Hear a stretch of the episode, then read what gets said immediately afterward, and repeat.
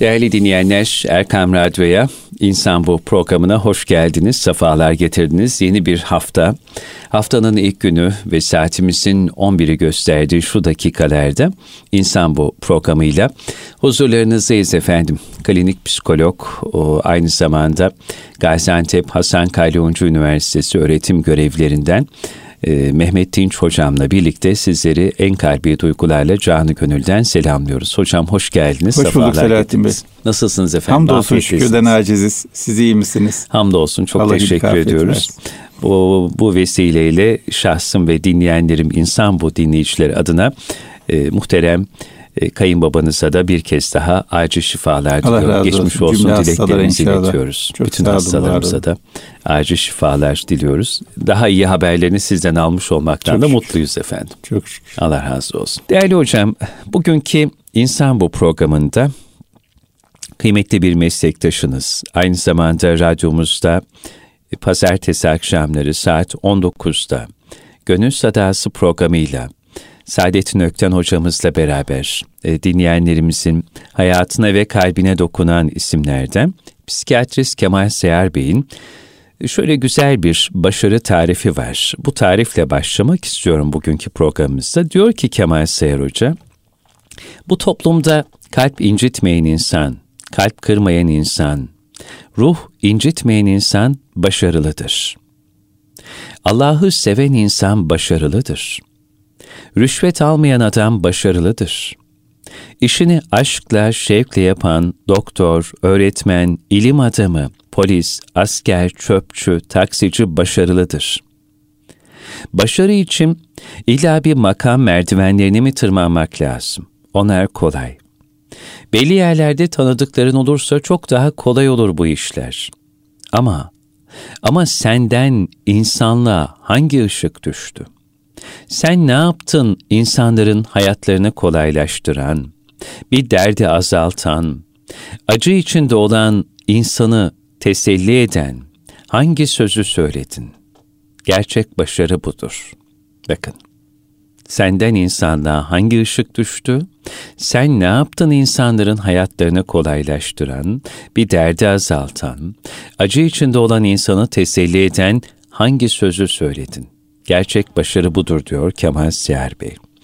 Bu o güzel başarı tarifinden de yola çıkarak etrafımızda e, olup bitenleri ne şekilde anlayalım, değerlendirelim ki sahih bir duruş sergilemiş olalım.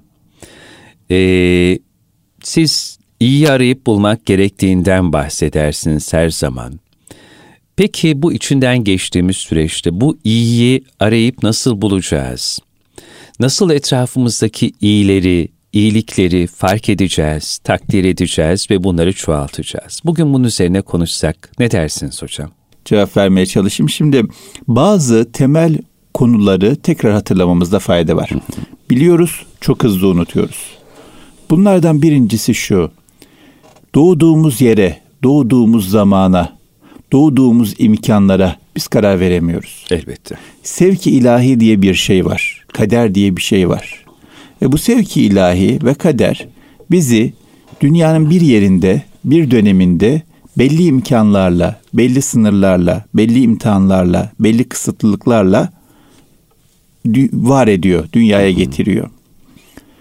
Ve bu imkanlar neticesinde bize düşen o çerçevede yapabileceğimizi en doğru şekilde, en güzel şekilde, en gayretli şekilde, en iyi şekilde yapmaya çalışmak.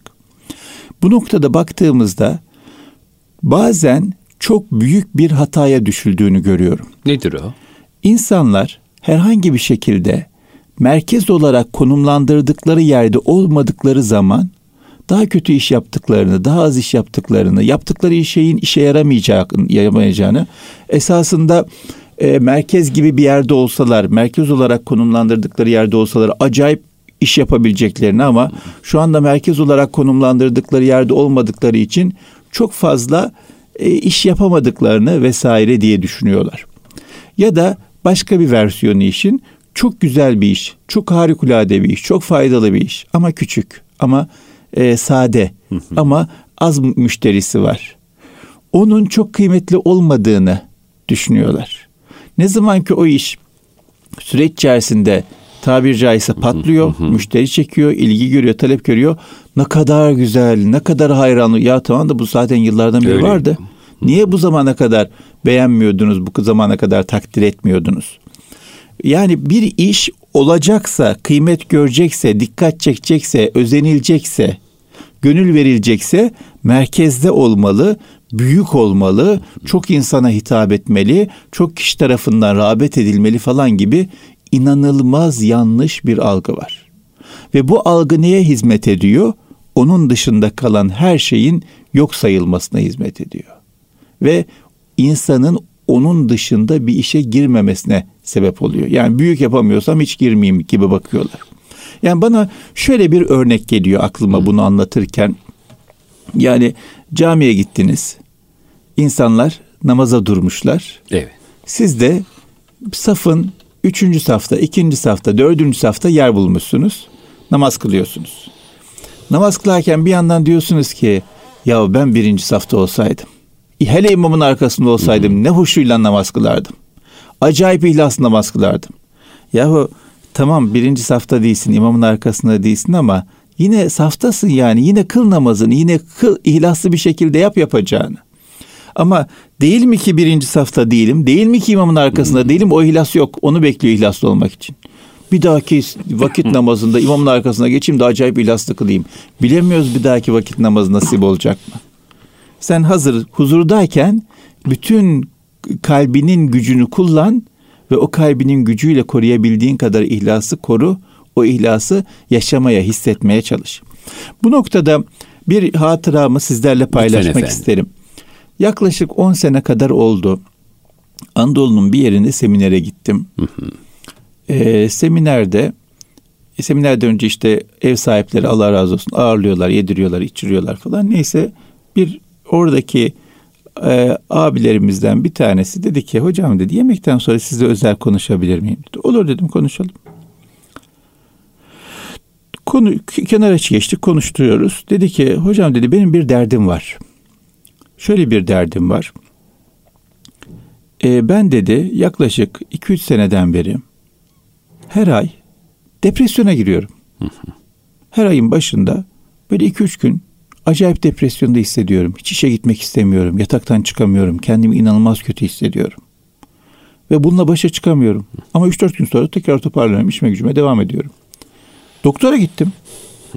Doktor dedi ki yahu depresyon böyle olmaz. Depresyon öyle her ay başında 3 gün girip çıkacağım bir şey değildir. Yani depresyon başladım öyle devam eder. Öyle 3 günlük depresyon olmaz yani. Dolayısıyla seninki depresyon değil başka bir şey dediler. Ama ne olduğunu da söylemediler bana. Ben de ne olduğunu bilmiyorum ama bir şey yaşıyorum. Yani bu bir şımarıklık değil. Bu olmayan bir şey değil. Ben bunu yaşıyorum yani. Ne olduğunu bilmiyorum ve muzdaribim. Bana yardımcı olamadı kimse. Bana yardım edin dedi. Ben de biraz daha konuştum. Hayatını anlattırdım.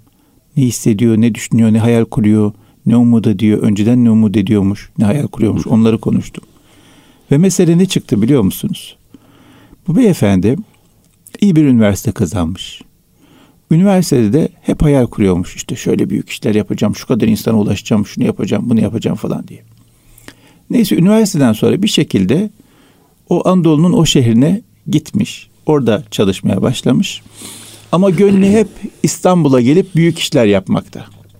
İşte bir, bir şeyler yapıyor, güzel işler yapıyor orada. O işler fark edilecek. Ben İstanbul'a gideceğim, daha büyük işler yapacağım. Daha büyük işler yapacağım, daha büyük işler yapacağım. Bu hayalle, bu ümitle bir ayağı bir gitmiş. Ne zaman ki 40 yaşına gelmiş, çok ilginç. 40 yaşta böyle sembolik bir anlam vardır ya tasavvufta. Evet. O altyapıya da sahip olduğu için 40 yaşının sembolik anlamında fark etmiş. Ne zaman ki 40 yaşına gelmiş demiş ki artık olmayacak. Artık büyük şehre gidip İstanbul'a gidip büyük işler yapmak mümkün olmayacak. Artık ben büyük iş yapamam diye hayallerini kaybetmiş. Hayallerini bırakmak zorunda kalmış. Hayallerinden ayrılmak, uzaklaşmak zorunda kalmış. Ve üç seneden beri her ay ona böyle hatırlatır gibi hayallerini, ümitlerini, kaybettiği hayallerini ve ümitlerini hatırlatır gibi geliyor hayatına ve diyor ki kaybettin, yapamadın, yapamayacaksın. Halbuki orada o Anadolu şehrinde harikulade hizmetler yapıyor. Çok güzel insanlara ulaşıyor. Çok gönle giriyor. Ama gözünde o yok. Niye? Onun suçu olduğu için değil. Hepimizin böyle bir suçu var. O insanı görüp bulup tak- takdir etmiyoruz. O insanı bulup teşekkür etmiyoruz. O insanı fark etmiyoruz. Fark edilenler, takdir edilenler, teşekkür edilenler, görülenler hep merkezdekiler. Bir dakika hocam şu cümlenin altını çizmek lazım. Fark edilenler, görülenler, takdir, Takdir edilenler, edilenler. hep merkezdekiler. Maalesef. Maalesef. Yani e, doğrusu iyiyi arayıp bulmak gerekiyor. Şimdi benim bir tane çok sevdiğim bir esnaf abi var. Evet. Eminönü'nde 1940'tan beri aynı dükkandalar dört kuşaktır. Ve harikulade şekerleme satıyorlar. Çok lezzetli. Fakat müşterisi yok. Diyor ki abi insan diyor araba lastiği yer, aldığı yerden şeker almak istiyor diyor. o yüzden de diyor bize sadece şeker almaya, helva almaya gelen insan yok diyor şekerlemeci.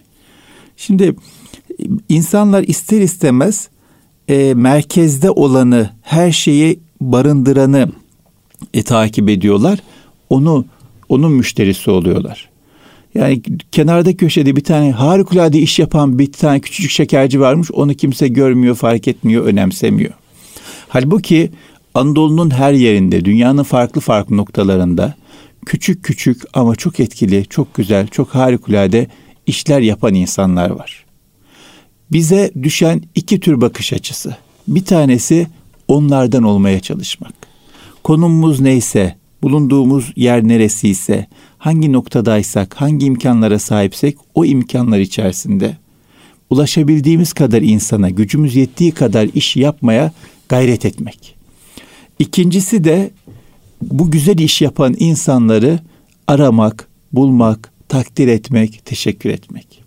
Öbür türlü sadece merkezde olana, sadece popüler olana gidersek e, hem e, dışarıda kalanları, küçük iş yapanları büyütemeyeceğiz ve onları ziyan etmiş olacağız. Hem de merkezdekine bu kadar çok talep merkezdekinin de ahlakını bozacak.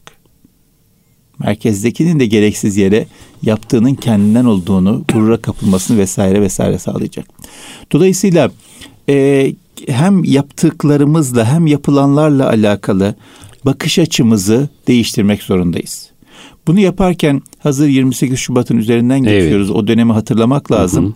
Rahmetli Erbakan Hoca e, Refah Partisi kapatıldığında çok büyük bir ders vermişti hepimize. Ne bütün diyerek? dünyaya. Dedi ki malumunuz bu karar dedi. Tarihin akışı içerisinde bir nokta kadar değeri olmayan bir Ya. karardır dedi. O dönem hatırlarsanız herkes yandık, bittik, Bittik, kül olduk ah diyordu. ah, vah vah, tüh tüh, bunca yıllık emek ne olacak, bu kadar kazanım nereye gidecek falan diyordu. Hoca büyük bir özgüvenle herkes ağlarken dimdik bir şekilde dedi ki tarihin akışı içerisinde nokta kadar kıymet yok dedi. Ve tarih hocayı haklı çıkardı. Yine benim için çok büyük bir derstir. Ahmet Hakan biliyorsunuz Kanal 7'de Evet. o zaman ana Haber saatini sunuyordu. sunuyordu. Evet. Ee, çok önemli bir anı anlatıyor. Diyor ki e, 20, 28 Şubat'tan önce diyor Erbakan Hoca başbakan olmuş 40 yıllık rüya. Herkes havada, herkes uçuyor diyor. Herkes uçuyor. İnanılmaz neşeliler ve herkes röportaj yapmak istiyor Erbakan Hoca. Kanal 7'den dolayı ilk Evet. ben gittim başbakanlığa. Hocanın başbakanlıktaki ilk anlarına ben tanık oldum. Ben şahit oldum. Ve hocanın gözlerine bakıyorum. Herkes havada uçuyor. Hoca nasıl acaba diye. Her zaman gördüğüm hoca da hiçbir değişiklik yok. Yok. Her zaman ne kadar neşeliyse o kadar neşeli. Her zaman ne kadar enerjikse o kadar enerjik. Ekstra bir şey yok diyor. Sonra diyor 28 Şubat oldu. Hoca istifa etti. Yine röportaj yaptım. Yine aynı hoca diyor. Başbakan olduğunda olağanüstü bir neşelenme, sevinme, havalara uçma yok. Ee, başbakanlığı bırakıp yargılandığı zaman, bütün emekleri ziyan edildiği zaman da perişan olma, üzülme yok. Niye? Çünkü e, tarihin içerisinde, büyük resim içerisinde şartlar belli. Hepimiz bize düşen vazifeyi bir hakkın yapmak zorundayız. Bir hakkın yaptıktan sonra zaten gerisi bizim elimizde değil. Karar veren vermiş vereceğini. Dolayısıyla o noktada sevinmemiz ya da üzülmemiz bize bağlı değil, doğru değil. Sevinmek, çok sevinmek ya da çok üzülmek insanın hadsizliği, haddini bilmemesi. Sanki yaptığını kendi yapmış gibi Tabii, sevinemez tabii. yani o lütuf. Kur'an-ı Kerim'de bir ayet var. Mülkü veren Allah'tır, mülkü alan Allah'tır diye. Veren Allah, alan Allah. Amin. Aziz eden Allah, zelleden Allah. Buna inanıyorsak bütün zerrelerimizle büyük bir şey oldu diye sevinmeyelim kendimizi kaybedecek kadar ya da büyük bir şey oldu diye üzülmeyelim kendimizi kaybedecek Tabii. kadar. Ee, Endülüs, La Galibe Allah değil evet, mi? Evet. Yani La galibe illallah. illallah. O, o ruhu içinde diri ve canlı tuttuğu zaman Endülüs'tü. Ya, Tarık bin Ziyad'tı. evet. Ama o ruh Kaybolduğu zaman. kaybolmaya başladığında e, yani annen e şimdi diyor erkekler gibi koruyamadın Ya. Endülüs'ü. Kadınlar gibi ağladı. ağlayarak Evet, diyor şey. Erbakan Hoca'nın bir sözü var. Siz anlatırken aklıma geldi. Allah rahmet eylesin. Amin. Bir çiçekle bahar olmaz ama her bahar bir çiçekle Ya, başlar. ya. Müthiş Çok büyük. motto Kesinlikle olacak öyle. bir söz. Kesinlikle yani. öyle. Diyorsunuz ya. Yani küçük şeyleri önemsemek. Evet. Hoca hiç umudunu kaybetmiyor. Hiç bir yola girdi. E, yolun nereye gittiğini görmedi. Ömrü vefa etmedi ama yol istediği yere gitmiş oldu. Dolayısıyla bu çok önemli bir şeydi. Bu noktada işte insanın haddini bilmesi çok önemli. Haddini bilecek ve üzerine düşen vazifeyi bir hakkın yerine getirip sonucunu Allah'a bırakacak. Bu noktada da işte ne kendi yaptığını ne başkasının yaptığını küçük görme hakkı yok kimsede. Yok. Yani Allah için taş üstüne taş koyandan Allah razı olsun. Allah razı olsun. Bunu görmek zorundayız. Bunu bilmek zorundayız. Bunu takdir etmek zorundayız. Yapmamamız gereken şey ise orada eksik bulmak, kusur bulmak, yanlış bulmak. Maalesef tam tersini yapıyoruz. Yani bir güzel iş yapıldığında ya iyi ama, güzel ama, Allah razı olsun ama deyip bir sürü eksik sıralıyoruz. Ve bu eksik sıralamak maalesef hem yapanın moralini motivasyonunu bitiriyor ve onun başka bir şey yapaması hale getiriyor. Hem de bizim benzer bir işi yapmamızın önüne geçiyor. Ya bunlar da yapmış ama eksik yapmış noktasında kendi kendimizin bile ahlakını bozuyoruz. İnsan söylediğinden en çok kendisi etkilenir. Kesinlikle. İnsanın dudağına en yakın kulak kendi kulağıdır. O yüzden bizim ne söylediğimiz, nasıl söylediğimiz çok önemli. Başkasını etkileme anlamında da önemli. Kendimizi etkileme anlamında da önemli. Bu noktada işte muhakkak ama muhakkak dikkat etmemiz gereken şey yapılan hangi iş olursa olsun asla ve asla küçük görmeyeceğiz. Asla ve asla eksik bulmayacağız. Muhakkak tebrik edeceğiz, teşekkür edeceğiz. Öbür türlü şu an yaşadığımız hastalığı yaşıyoruz. Bir sürü kötülük görüyoruz. Bir sürü yanlışlık görüyoruz. Bir sürü yerinde olmayan şey görüyoruz. Ve ne oluyor? Ümidimiz kırılıyor. inancımız azalıyor. Moralimiz bozuluyor. Diyoruz ki ya insanlık nereye gidiyor? Ee, hiç iyi değil. Gençler şöyle, insanlar böyle, fakirler şöyle, zenginler böyle falan diye devamlı şikayet eden, hiçbir işe yaramayan, hiçbir şey yapamayan insanlar haline geliyoruz. Halbuki e, mevcut bozuklukları, yanlışlıkları, kötülükleri bu kadar önemseyip, bu kadar güçlü görmekten ziyade o mevcut yanlışlıklar içerisindeki bir tane güzelliği, bir tane doğru yapılan işi, bir tane aykırı giden insanı görebilsek, ona göre moralimiz düzelecek. Yani bir bataklığın içerisinde Erbakan Hoca'nın dediği gibi bir tane çiçeği görebiliyorsak Aynen öyle. o çiçeği çoğaltmaya çalışırız. O çiçeği korumaya çalışırız. O çiçeği büyütmeye çalışırız. Ama bataklık içinde bir tane çiçek gördük. Ya bu çiçek ne ya bununla ne olacak bundan ne olur her taraf bataklık dersek o zaman o çiçeği de kaybederiz. Dolayısıyla bu dönemde bizim üzerimize en çok düşen vazife şudur. Nerede olursak olalım. Bir köyde olabiliriz. Alakasız bir yerde olabiliriz. Yani bir cezaevinde gardiyan olabiliriz. Bir cezaevinde mahkum olabiliriz. Bir kurumun yemekhanesinde aşçı olabiliriz. Bir sokakta temizlikçi olabiliriz. Hangi konumda, hangi durumda, hangi nerede olursak olalım. Yaptığımız işi güzel yapmaya, anlamlı yapmaya, ihlaslı yapmaya, oradan bir insana faydalı olmaya, oradan bir insanın kalbine ulaşmaya, oradan bir insanın gününü güzelleştirmeye gayret edelim. En kıymetli iş bu. Bu dünyaya biz sevmeye ve sevilmeye geldik. Başka bir şey yok. Gerisi hep oyalanma, gerisi hep meşguliyet. Seveceğiz, sevileceğiz. Başka bir amacı yok bu dünyanın. Allah'ı seveceğiz, Allah biz sevecek. Allah'ın yarattıklarını seveceğiz, Allah'ın yarattıkları biz sevecek. Makammış, mevkiymiş, paraymış, pulmuş, büyüklükmüş, küçüklükmüş. Bunlar hep arizi şeyler. Gelip geçici şeyler. Bugün bak, bugün var, yarın yok olan şeyler. E, dolayısıyla bugün var, yarın da var olan şeylere talip olmamız lazım. Baki olan şeylere talip olmamız lazım. Bunun için de bir gönüle girebiliyor muyuz? Mesele odur. Said Yavuz Hoca'nın ben o şiirini hmm, çok lütfen. severim. Diyor ki nasıl girer cennete bir gönle giremeyen diyor. Mesele bir gönle girmektir. Bir gönle giremeyen cennete de girmeyi beceremez. Dolayısıyla ne olur bizi dinleyen e, kardeşlerimiz, büyüklerimiz, abilerimiz, ablalarımız dünyanın neresinde olurlarsa olsunlar, hangi noktada, hangi konumda, hangi imkanlara, hangi imtihanlara sahip olurlarsa olsunlar, Allah için taş üstüne taş koysunlar. Ve o taş üstüne taş koymayı asla küçük görmesinler. Yani Allah için birini hoş görüyorlar mı? Çok kıymetli bu. Öyle. Allah için birinin kalbine değiyorlar mı? Çok kıymetli. Birinin hayatını kolaylaştırıyorlar mı? Çok kıymetli. Birinin hayatını güzelleştiriyorlar mı? Çok kıymetli. Birine düzenli olarak faydalı oluyorlar mı? Çok kıymetli. Bu da çok önemli. Yani e, çok insana az faydalı olmaktan ziyade bir insana çok faydalı oluyorlar mı? Beş insana çok faydalı oluyorlar mı? Düzenli olarak onunla irtibatı koruyorlar mı? Düzenli olarak destek oluyorlar mı? İnsanlar başım sıkıştığında şu abiye şu ablaya giderim diyebiliyorlar mı? Bunaldıklarında daraldıklarında onlardan nefes alabiliyorlar mı? Bu çok kıymetli. Beş kişinin aklına ilk ben geliyorum bunaldığı daraldığıyla alakalı. 500 bin kişiye konuşma yapmaktan daha kıymetli. 500 bin kişiye konuşma yaptınız. O insan bunaldığında daraldığında sizi arayabiliyor mu arayamıyor. Hiçbir işe yaramadı o konuşma. Çünkü insanların bilgiye ulaşma problemi yok, ilgiye ulaşma problemi var. İnsanların bilgiye ulaşma problemi yok, ilgiye ulaşma evet. problemi var. İlgiye ihtiyaçları var. Dolayısıyla ben 500 kişiye bilgi dağıtıyorum. Ya ben dağıtmasam başkası dağıtacak. Her taraftan bulunur bilgi.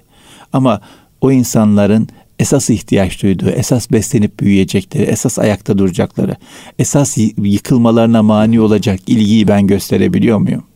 Zor zamanda yanında olabiliyor muyum? Zor zamanda aklına gelebiliyor muyum? İşte mesele o. Velev ki üç kişi olsun, velev ki bir kişi olsun. Bir kişi için bu dünyada benim varlığım anlamlıysa ben büyük bir iş yapıyorum, güzel bir iş yapıyorum. Aman yaptığım işi küçük görmeyeyim. Ve bu noktada da bir kişiye, beş kişiye, on kişiye faydalı oluyorsa insanlar ne olur onların yaptıklarını da küçük görmeyelim. Kesinlikle. Ne olur amalı mamalı konuşmayalım. Ne olur onların yaptığını değersiz hale getirmeyelim. Hı. Hiçbir şeyi diyemiyorsak yani alış, alışamadık güzel söz söylemeye. Sistemimiz bozulur diye korkuyorsak bari susalım. Yani güzel söz söyleyemiyorsak, takdir edemiyorsak, tebrik edemiyorsak bari susalım, e, zarar vermeyelim. Dolayısıyla e, netice olarak benim söyleyeceğim şudur. Bazen gazetede köşe yazarı kardeşlerimizi, abilerimizi okuyorum. Şikayet ediyorlar. Ee, şöyle kötü, böyle şey sıkıntılı, şunu yapmadık, bunu yapmadınız vesaire gibi hesaplaşmalara giriyorlar. Tabii ki bulunduğumuz dönemi, bulunduğumuz imkanları, bulunduğumuz şartları, yaptıklarımızı ve yapmadıklarımızı sağlıklı bir zeminde konuşalım. Ama önce bir envanter çıkartıp böyle konuşalım. Yani e, elimizde ne olduğunu bilmeden elimizde ne olmadığını bilmemiz mümkün değil. Önce elimizde ne olduğunu bileceğiz. Kimin ne yaptığını bileceğiz. Kimin ne yaptığını e, te, te, te, tayin edip görüp bilip e, onu destekleyeceğiz, teşekkür edeceğiz, tab, te, destekleyeceğiz, e, takdir edeceğiz. Ondan sonra yapamadıklarımız üzerinden yaptıklarımızla beraber gideceğiz. Yani şöyle düşünün, e, bir merdiven düşünün ki hiç basamak yok. Bir anda yukarı çıkartıyorsun. Yok öyle bir merdiven. Hiç yani dünyanın kurallarına aykırı. Bir basamak olacak, iki basamak olacak, üç basamak olacak, dört basamak olacak. O basamaklarla yukarı çıkacaksınız. Her güzel iş bir basamaktır. Ama ya bu ne ya bir, bir adım çıktım, bir basamak çıktım diye o işi küçük görürsek bizim yukarı çıkmamız mümkün değil. Çünkü dünyanın fiziğin kurallarına aykırı bir anda pat diye yukarı çıkmak meselesi. O yüzden basamak basamak çıkmayı, merdivenler merdiven merdiven çıkmayı önemseyip o o yukarı çıkışta basamak olmaya basamak olanlara da dua etmeye, destek olmaya gayret etmemiz lazım. Öbür türlü şikayet etmek, öbür türlü eksik görmek, öbür türlü kusur bulmak en çok bize zarar veriyor. En çok bizi zayıflatıyor. Bırakın vebaline günahına girdiğimiz insanları e, bizim de güzel bir şeyler üretmemize mani oluyor. Dolayısıyla hangi noktada, hangi konumda, hangi imkanda tekrar ediyorum durursak duralım e, yaptığımız işi çok güzel yapalım. Çok büyük bir inançla yapalım. Yaptığımız işin e, büyük uzun vadeli sonuçlarını görmeye düşünmeye çalışalım ve bilelim ki hepimiz huzurdayız. Kaçıncı safta olursak olalım hepimiz Tabii. huzurdayız. Bir daha huzurda olma imkanımız olmayabilir bu dünyada. Katabildiğimiz kadar ihlasımızı, katabildiğimiz kadar gönlümüzü katmaya gayret etmeye çalışalım. Erbek Honca ile başladık. Erbek Honca ile bitirelim. Buyurun. Allah rahmet eylesin. Derdi ki e, bu hizmet içerisinde, bu çalışma içerisinde ben mi daha çok sevap kazanıyorum yoksa bir ilçedeki çaycı kardeşimiz mi daha çok sevap kazanıyor? Bilmiyorum. Onun ihlası benden fazlaysa daha çok, daha çok sevap kazanıyor derdi. Çok evet. önemli bakın. Daha çok iş yapmaktan ziyade daha ihlaslı olmak. Hı hı. Bu hareketin lideri mi daha çok sevap kazanıyor? En kenarındaki köşesindeki en ihlaslı çaycısı mı? En ihlassız çaycısı daha çok sevap kazanabilir. Çünkü asıl olan ihlas meselesidir. Dolayısıyla nerede olursak olalım ihlasımızı, samimiyetimizi koruyalım. O ihlasımız, samimiyetimiz gayrete dönüşsün, hizmete dönüşsün. O ihlasımız, samimiyetimiz bizi başka insanların kusurlarını, eksiklerini görmekten alıkoysun. O ihlasımız, samimiyetimiz güzel olan en küçük adımları bile fark edebilir, takdir edebilir hale getirsin bizi. Ondan sonra zaten ümitsizlik, karamsarlık istesek de yaşayamayacağız. Kesinlikle. Yani öyle bir ümit doğacak ki içimize ümitsizlik yer bulamayacak. Şimdi hocam e, yıllar yıllar önce merhum e, sahibil vefa Musa Topbaş Efendi ile ilgili şöyle bir hatıra okuduğumu ya da dinlediğimi hatırlı, hatırlıyorum. Bahsettiğiniz mevzuyla alakalı bir gün e, birkaç seveniyle beraber Fenerbahçe tarafında, Kadıköy Fenerbahçe tarafında bir camiye gidiyorlar. E, namazın ardından caminin e, imamı Hoca Efendi ile sohbet ediyor Musa Efendi. Soruyor nasıl cemaat, e, namazlara ilgi alaka vesaire böyle. E, efendim diyor işte e, sabahları diyor birkaç e, işte müstahtem birkaç temizlik işçisi filan geliyor diyor. Ama böyle hani sanki çok o, kelli felli isimlerin hmm. ya da anlı şanlı isimlerin camisine beklediğini ifade eder. Biraz küçümsüyor böyle. Hmm.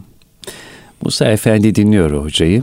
Diyor ki e, kimlerin diyor öte tarafta tamam mı? Yani gerçek anlamda e, bir sultan olacağını, ya. kimlerin ibadetinin, kimlerin duasının yüzü su hürmetine bu milletin, bu memleketin ayakta durduğunu duracağını, kimlerin duasının kabul olacağını hiç bilemeyiz. Tabii. O yüzden iyi ki o kardeşlerimiz geliyorlar, onlar bizim başımızın tacıdır diyerek böyle Tabii. taltif ediyor. Ya, bir bedevi varmış. Hı hı. Ee, Allah-u Alem böyle çok e, duygu dünyası da evet. yerinde değilmiş. Öz bakımı falan sıkıntılı. Fakat her geldiğinde Efendimiz sallallahu aleyhi ve selleme getirdiklerinden satarmış. Bir gün gelmiş yine Efendimiz'i bulamamış. Efendimiz hep alıyor. Efendimiz'i evinde bulamamış. Aceleyle pazara çıkmış. Pazar kapanmadan ben elimdekileri satayım diye. Sonra Efendimiz hane-i saadetlerine geldiğinde demişler ki e, o bedevi geldi. Efendimiz de ona nasıl değer veriyor? Hemen koşmuş pazara onu bulayım diye. Bakmış pazarda Böyle biraz da kokusu var. Çok insanlar yaklaşmıyor yanlar, yanına. Efendimiz gelmiş arkadan sarılmış gözlerini kapatmış. Kölen var kim alır diye şaka yapmış. Demiş ki önce bir korkmuş sonra Efendimiz sallallahu olduğunu görünce şöyle bir bırakmış kendini. Demiş ki beni kim alır ya Resulallah ben para etmem ki demiş. Efendimiz sallallahu aleyhi ve sellem buyurmuş ki sen Allah katında o kadar kıymetlisin ki. Sen Allah katında o kadar ya. kıymetlisin ki. Yani insanların kötü kokusundan dolayı e, yanına yaklaşmaya bile tereddüt ettikleri, ilişki kurmaya bırakın, düzenli görüşmeye bırakın, takdir etmeyi, tebrik etmeyi bırakın. E, yanına yaklaşmaya bile tereddüt ettikleri insana Efendimiz sarılıyor ve diyor ki Allah katında o kadar değerlisin ki. O yüzden kimin huzurullah'ta Aynen öyle. ne kadar kıymetli olduğunu, yaptığı işin ne kadar kıymetli olduğunu bilemeyiz. Biz gayret edelim, işimizi yapabildiğimiz kadar ihlaslı yapmaya gayret edelim. Yapabildiğimiz kadar gönlümüzü yüreğimize katmaya gayret edelim. Yapabildiğimiz kadar sadece Allah rızasını gözeterek yapmaya gayret edelim. Bunu yaptıktan sonra zaten ne yaparsak yapalım kıymetlenecek. Ama bu olmadıktan sonra ne yaparsak yapalım kıymetsiz olacak. Doğru. Dünyayı kurtarsak kıymetsiz ihlaslı olmadığı zaman, ihlaslı olduğu zaman yerden bir çöp kaldırsak kıymetli. Kesinlikle. Hocam çok teşekkür ederiz. ben çok teşekkür ederim. çok kıymetli bir e, insan bu programı oldu yine. İnşallah. Benim en azından şunu anladığımı söyleyebilirim tüm bu anlattıklarınızdan. Bir, hangi işi yapıyor olursak olalım, o işi dünyanın en önemli işi olarak görüp ve e, ihlasımızı da katarak bütün enerjimizi o iş üzerine teksif ederek ben Allah'ın rızasını inşallah bu işle kazanacağım niyetiyle yapmak ve bunun ne iş olduğu olup olmadığına bakmamak. Bu, bu- bunu idrak ettim. Bir kişi bir kardeşimiz güzel bir şey yapıyorsa, hayırlı bir hizmet yapıyorsa mutlaka onu teşvik etmek, desteklemek, dua etmek ve onun bundan da haberdar olmasını sağlamak. Senin farkındayım. Şahane işler yapıyorsun. Yani seni alkışlıyorum, dua ediyorum, destekliyorum deyip yanında olduğumuzu hissettirmek e, inşallah bu farkındalık duygumuz gelişir. Bu takdir İnşallah. etme duygumuz gelişir. E, ifade ettiğiniz gibi Kemal Ural Bey'in Allah rahmet eylesin Şule yayınlarından 1995 yılında çıkan Küçük Şey Yoktur adlı bir Hmm. Ne kitabı vardı. kitaptı. Siz hocam anlatırken o kitabın sayfaları, resimleri, içindeki o manşete taşınmış cümleler an be an gözümün önünden geçti. İşte o küçük şey yoktur. Yoktur Bugün bize bir kez daha Yoktur, hatırlattınız. Nurettin Topçu son bir şey Lütfen, hatırlatayım. lütfen efendim. Nurettin Topçu Allah rahmet eylesin. Diyor ki lise öğretmeni. Lise öğretmeni, lise çocuklara ders veren bir adam Nurettin Evet. Topçu. Baktığımızda yani bugün çok beğenilmez belki. Diyor ki "E, her dersime abdestli girdim. Her sınıfa girdiğimde mabede girer huzura çıkar gibi girdim diyor. İşte bakıyorsunuz bir lise öğretmeni ama ne kadar insan yetiştirmiş. Sözü hala devam ediyor, sesi hala devam ediyor. Niye? Bir derse giriyor ama o derse girmeyi basit bir şey olarak görmüyor. Önemsiz bir şey olarak görmüyor. Huzura varıyorum gibi görüyor. Dünyaya sesleniyorum gibi görüyor. E karşılığında hem bu dünyada hem ahirette alacak, alıyor. Nurettin Topçu hocamız oluyor. Öbür taraftan Muallim Mahiriz bir Ya, hayatında ya, bununla ilgili ya. sayısız misaller Ya, var. tabii. Çünkü hocam e, e, Efendimiz'i kendilerine rehber edinmişler. Nasıl Efendimiz bir sahabisini böyle o kadar önem veriyor, değer veriyor. E, Öyle derlermiş ya bütün sahabe efendilerimiz sanki Resulullah'ı gördüğümüz en çok bizi sevdiğini düşünürdük. E şimdi Muallim Mahiriz Bey, Nurettin Topçu hocamız daha ismi geçen nice değerlerimiz kendi talebelerine, sevenlerine, evlatlarına öyle bakıyorlar, öyle yaklaşıyorlar. Onlara o kadar değerli olduklarını hissettiriyorlar ki Musa Efendi'nin evlatları, sevenleri hep şey düşünürmüş. En çok bizi sevdiğini düşünürdük. Öyle ilgilenirdi, gözümüzün içine bakardı ve bize değerli olduğumuzu hissettirirdi. Bununla ilgili ne çok misaller vardır. Çok çok teşekkür Ben ederiz teşekkür efendim. ederim. Bu Çok kıymetli sohbet için. Değerli dinleyenler Erkam Radyo'da klinik psikolog Mehmet Dinç Bey ile beraber bir insan bu programının da sonuna gelmiş oluyoruz. Ee, programı Çarşamba akşamı saat 19'da tekrarını dinleyebilirsiniz ya da erkamradyo.com internet sitemiz üzerinden de e, dinleyip takip edebilirsiniz. Hem bu programı hem geçmiş programlarımızı haftaya aynı saatlerde yeni bir insan bu programında tekrar huzurlarınızda olabilmek dileği ve duasıyla. Allah emanet olun, kulağınız bizde olsun efendim.